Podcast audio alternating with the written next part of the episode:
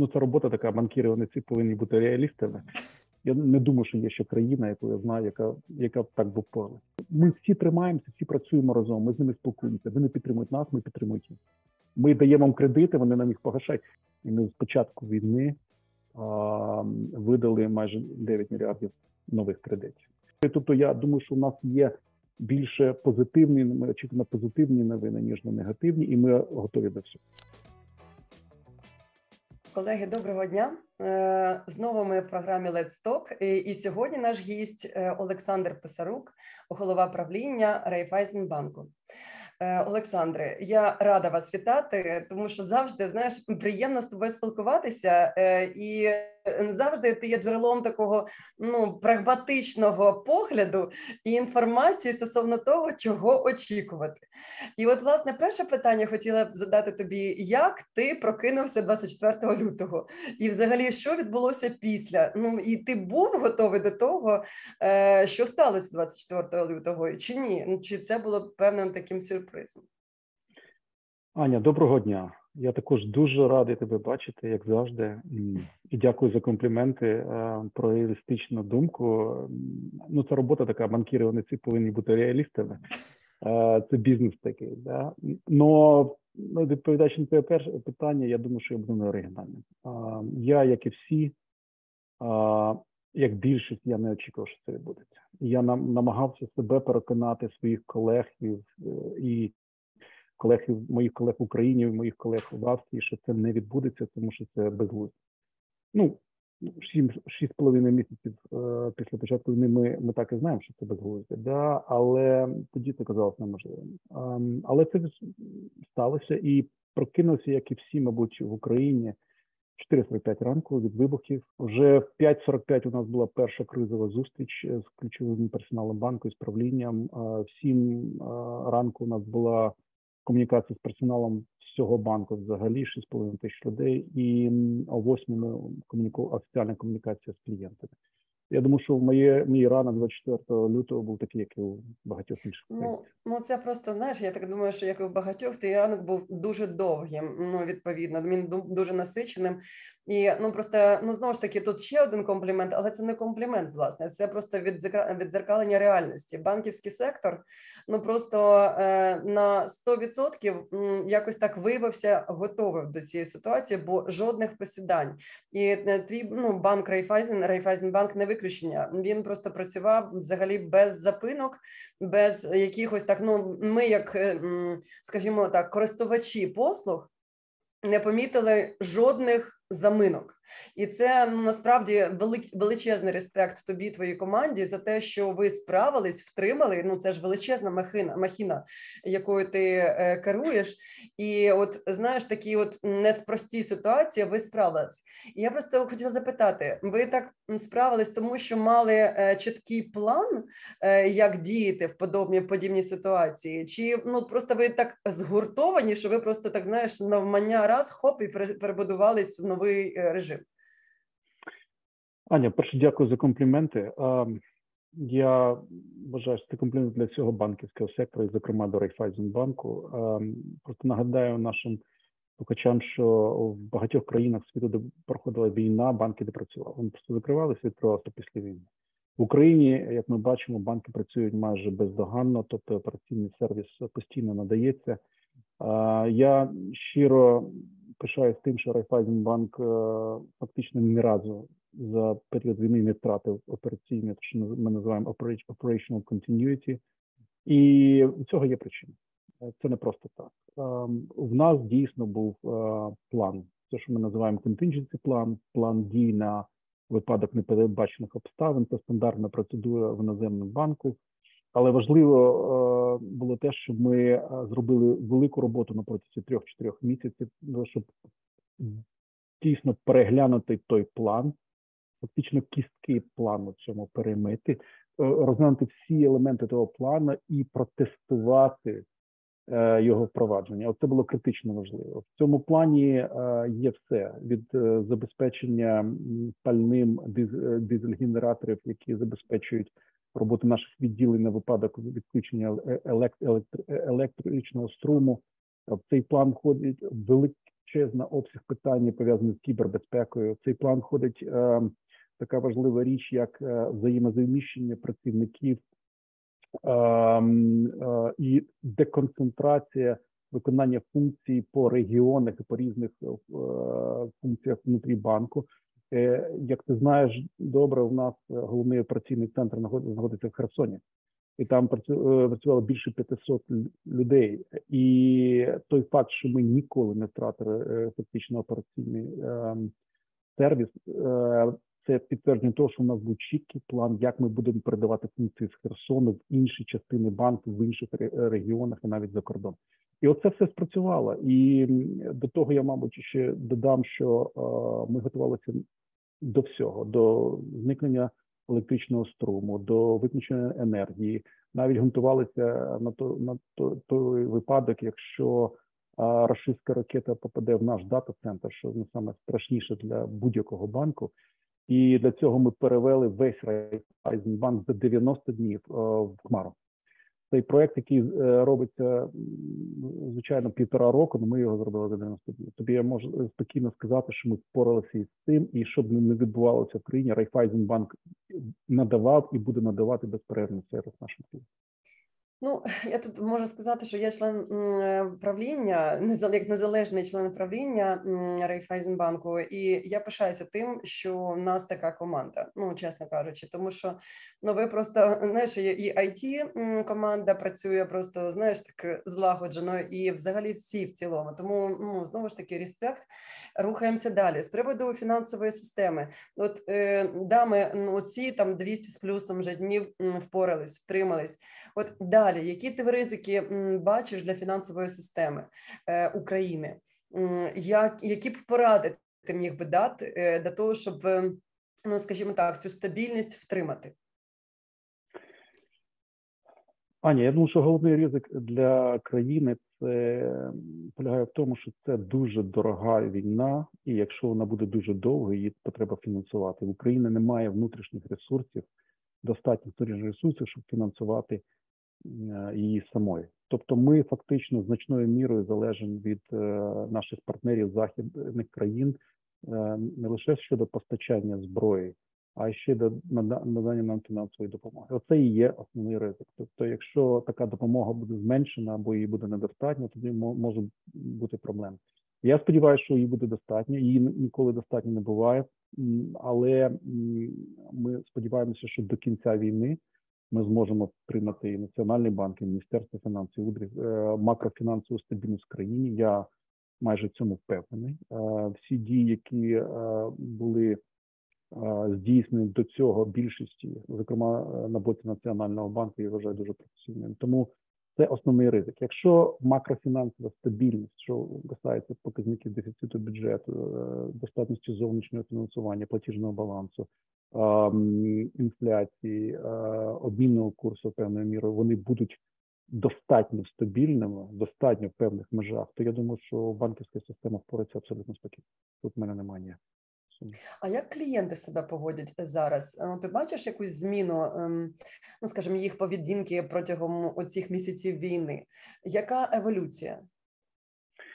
Е, ну, я думаю, не буде перебільшенням, Аня, якщо я скажу, що я пишаюся під цю війну. Я пишаюся Україною, українцями, нашими клієнтами. Зокрема, вони також українці. То як вони поводяться, ну мені здається, це яскраве відображення того, як поводиться вся країна і всі люди. Ну, перше, клієнти наші е, демонструють ці традиційні українські якості, те, що я називаю resilience і adaptability. Тобто вони дуже жизнестійкі, вони дуже швидкі, креативні і адаптуються до будь-якої ситуації на протязі досить короткого е, проміжку часу. І я не думаю, що є ще країна, яку я знаю, яка яка так би впоралась. І оце ми бачимо по всіх країнах, по всіх індустріях. Вони адаптуються, адаптуються, і при цьому е, ну я повинен це сказати. Дисципліна в виконанні своїх зобов'язань клієнтів покрити сплачують краще, значно краще, ніж в 2008 році, і значно краще, ніж в 2014-2015 році. Ем, цьому може бути багато пояснень, але факт залишається фактом. Платіжна дисципліна клієнтів чудова. Таке відчуття, що клієнти настільки порядні і вважають, ну, ми всі тримаємося, всі працюємо разом. Ми з ними спілкуємося. Вони підтримують нас, ми підтримуємо їх. Ми даємо вам кредити, вони нам їх погашають. І оце відчуття локтя, фактично, такого співпраці, воно в цю війну як ніколи проявилося значно між. Ну, це просто унікальний феномен. Насправді він дійсно е, якось так проявився дуже яскраво в ці місяці, е, і всі як один відмічають такий величезний патріотичний дух і таке згуртування і єднання. Ну це просто е, надихає, я б сказала так. А от стосовно кредитування, як зараз банк е, продовжує кредитувати? Е, і взагалі, які є перспективи стосовно цього? Ви знаєте, е, всі банки в будь-яку кризу традиційно перестають кредитувати. Це відбувається не лише в Україні. У всіх ем, е, це у всьому світі так відбувається.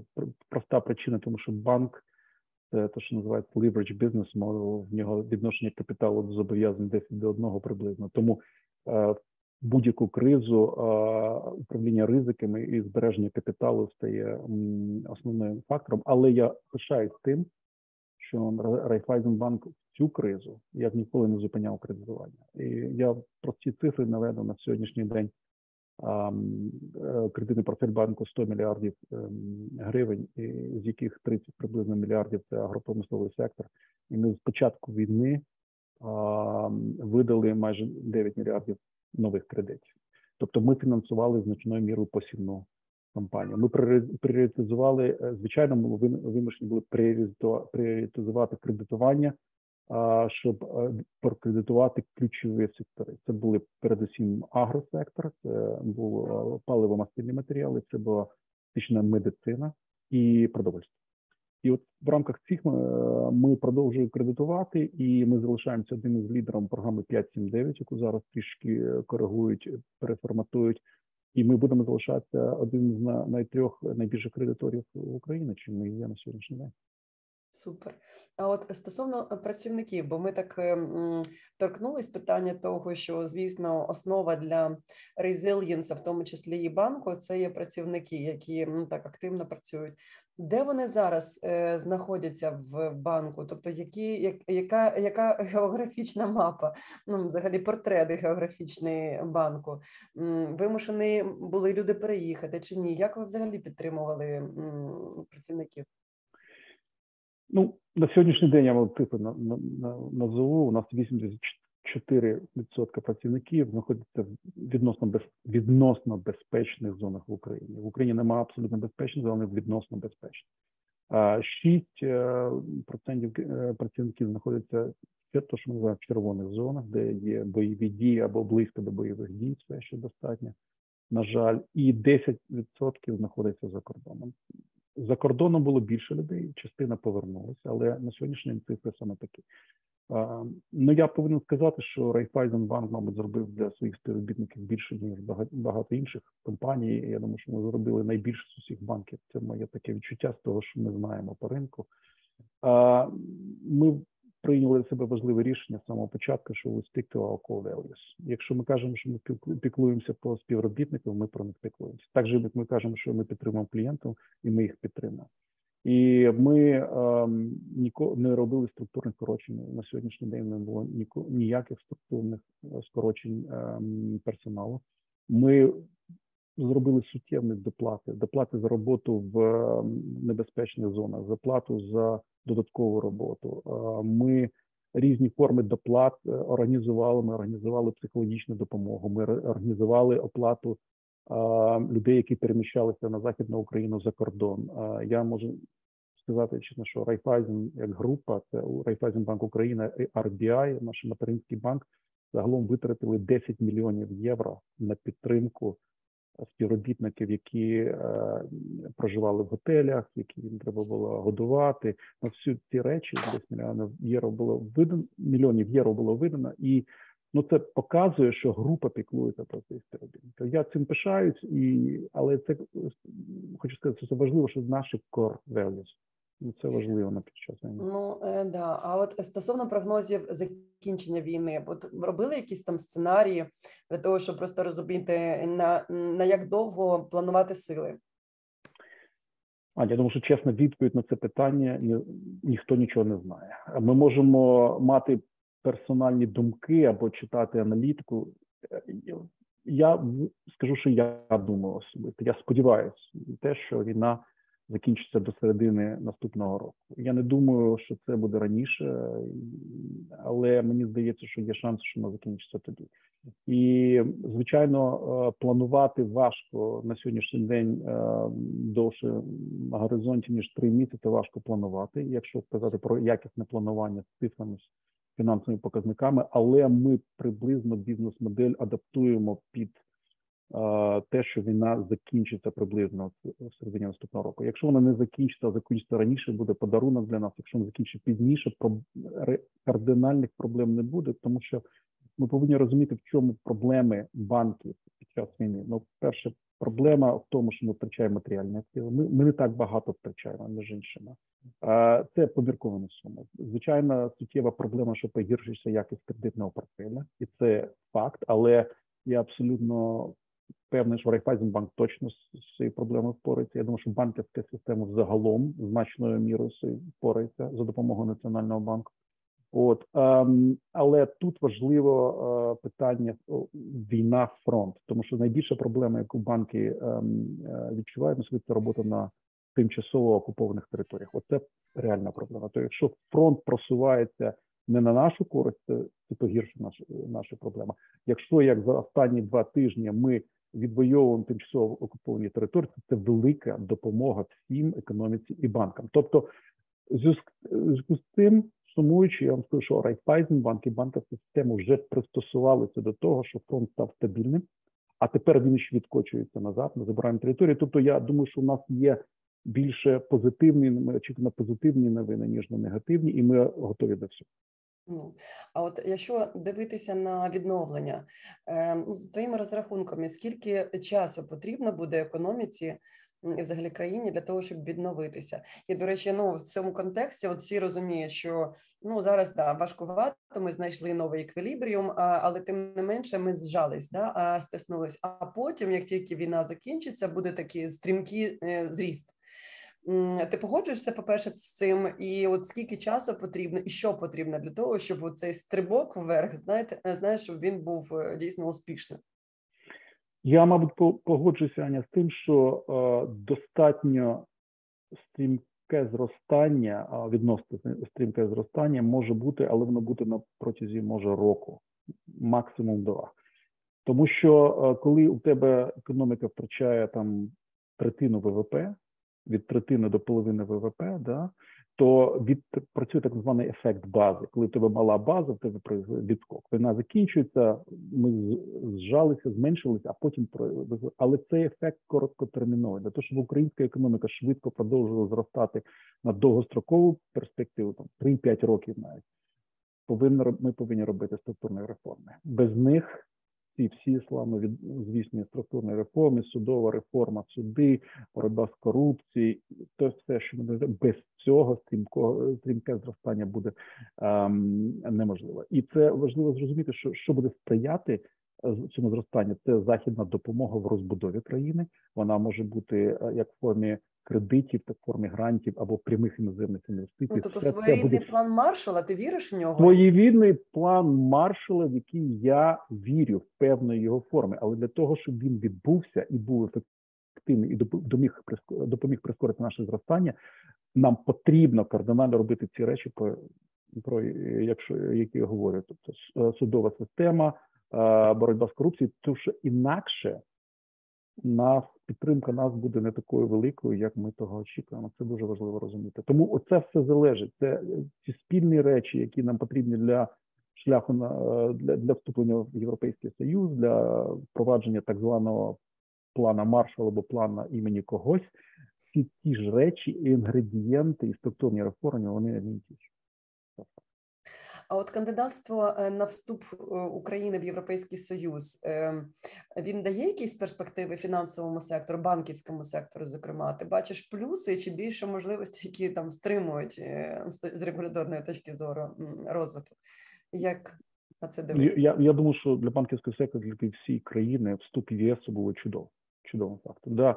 І е, в тому сенсі вже певні речі відбуваються зараз. Ну, наприклад, гармонізація законодавства, загального законодавства, яке допомагає банківській системі, частково відбувається і зараз. Да? Наприклад, візьмемо ініціативу Національного банку по впровадженню, те, що називається PSD2, то це платіжна, основна закон про платіжну систему, який фактично є імплементацією європейських стандартів в Україні. Це це хороша річ. Другий приклад. Проект, який Національний банк веде по те, що називається Prudential Equivalence, це проект по визнанню пруденційних стандартів Національного банку України і стандартів банківського нагляду відповідними стандартам нагляду Європейського союзу. Це великий проект, який зараз проводиться. Ми очікуємо е, результатів наступного року. Це він суттєво поможе банкам України, зокрема іноземним європейським банкам працює тут, збільшити кредитування, тобто бути більш інтегрованим в процес і допомогти економіці. Це тільки два е, приклади. Є інші, але інфраструктурна інтеграція і законодавча інтеграція допомагає всім секторам економіки. Це збільшує наші доступи на ринки, збільшує нашу якість наших послуг. Тому я дуже позитивно цього ставлюся. Я певен, що банківська система, між іншим, е, на чолі, яка буде нас вести на чолі з національним банком, вони ми інтегруємося в європейське законодавство простір, мабуть, швидше ніж навіть інші сектори. Я в цьому абсолютно впевнений. Ну, супер. Ну я так думаю, ти разом з командою Національного банку вклав під це підвалини, тобто заложив базу. Це чудово. А от Дякую. стосовно е, складних рішень, от які, яке було найскладніше рішення, яке ти прийняв після 24 лютого? Ань, ну я думаю, що всі всі найскладніші рішення в житті вони пов'язані з е, людьми з персоналом. Да? Ем, я не скажу, що якесь було дуже складне, вони більш були інтуїтивні, ем, і важливо було зрозуміти те, що я про що я казав раніше, що, що ми повинні робити те, що кажуть нам наші цінності. Ми не можемо декларувати цінності і приймати інші рішення. Коли було стало зрозуміло на початку війни, що ну перед нами прірва. Ми не знали, що ще закінчиться, який буде шок для економіки, який буде шок для банківської системи. Ми сказали, колеги, ми не робимо структурних скорочень нашого персоналу. Ми підтримуємо наш персонал, незважаючи на те, що доходи падають, незважаючи на те, що ми не знаємо, чим все закінчиться, Ми повинні підтримати. Це не складне рішення. Воно, мабуть, просте, як як як. Якщо ти розумієш, що ти повинен довести, що компанія дотримується цінності, але це фактично розуміння того, що ми повинні дотриматися, воно інтуїтивне, воно не складне, воно або приходить, або ні. Райфайзенбанку воно прийшло, і я цим пишаюся. Супер. А стосовно тебе, ну просто я розумію, знаю, що в тебе просто постійний он нон-стоп е, потік різних зустрічей, розмов, конференції, you name it. І от е, питання, як ти справляєшся з цим? Ну тому що я розумію, там родина е, зараз е, не з тобою, да, тобто ви чи чи вона повернулась. І і от в цьому контексті як ти відновлюєшся? Де ти береш енергію взагалі для того, щоб приймати складні, нескладні взагалі рішення і взагалі бути в прекрасній формі? Ну, я думаю, що я тут е, так же, як мільйони українців, да, родина не зі мною, і це це нелегко. Але ми всі люди, які адаптуємося, я адаптувався певною мірою. А, Підтримую себе. Ну, по-перше, мене надихає те, що робить е, ЗСУ, як і всіх українців, те, що робить Збройні Сили України, тероборона. Ну, це ну це не не піддається ніякому описанню. Фактично, це ну це надихає як ніщо. Навіть коли було важко, не коли ми розуміли, що новини погані. Ми знали, як хлопці річно б'ються. Ми знали, що це буде добре. Ця віра в перемогу, вона сама по собі надихає. Ну це це основне, мабуть. Е, ну окрім того. Ані, чесно кажучи, я не займався фітнесом вже багато років, що все було добре, не було часу. Я зрозумів, що якщо я не буду, то буде важко. Хоч хоч троху, хоч трішечки, але треба тримати свою формі, тому що інакше фізично важко. Тут я дивлюся, що ти ще краще став виглядати. Ну, ну. Ну пробую як на менше. Це це дуже важливо. Тому е, війну також розумію, що підтримати себе е, складніше, але ці речі стають критичнішими.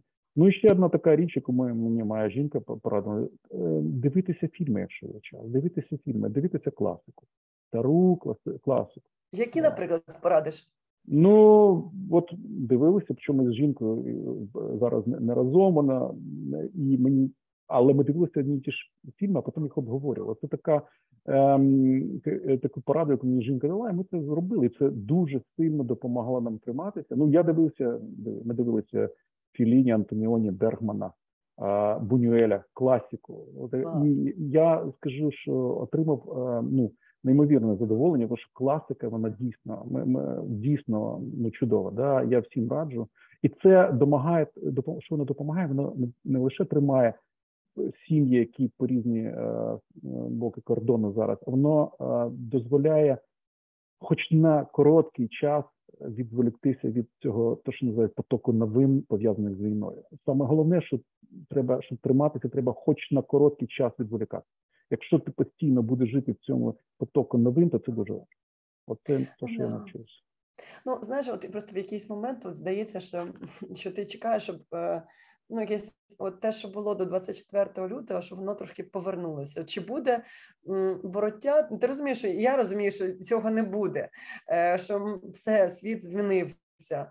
Але от знаєш, така певна ностальгія, тому що ми мали раніше. В мене певна є, а от в тебе вона є, і чи ти в тебе є відчуття того, що ми відновимо нормальний там спосіб, такий, який був раніше, чи все вже це вже все?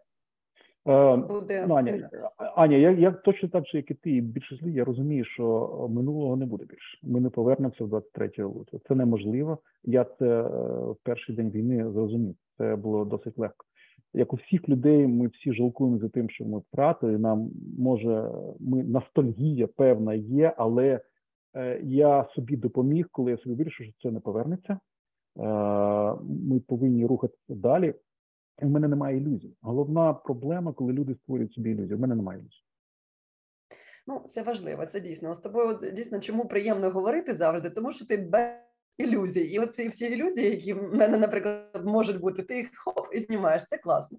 Аня, це, це саме тому, що ми говорили на самому початку. Банкіри повинні бути реалістами. Це наша професія. На жаль, чи мабуть, на щастя, бо якби ми були е, без е, надмірними оптимістами, то мабуть банківська система не була б такою стабільною, як вона є зараз. Це правда. Тому, друзі, без ілюзій. Я думаю, що треба змінювати просто, мабуть, назву нашої програми з Let's Talk на без ілюзій. Е, я хочу подякувати Олександру за нашу розмову. Дякую і тримайся, тримайся в такій же чудовій формі. Тримай банк в прекрасній формі. Нехай все буде добре, і нехай ми переможемо. Україна молодець. Вона справиться, все буде добре. Дуже дякую, Аня. Слава Україні. Героям слава.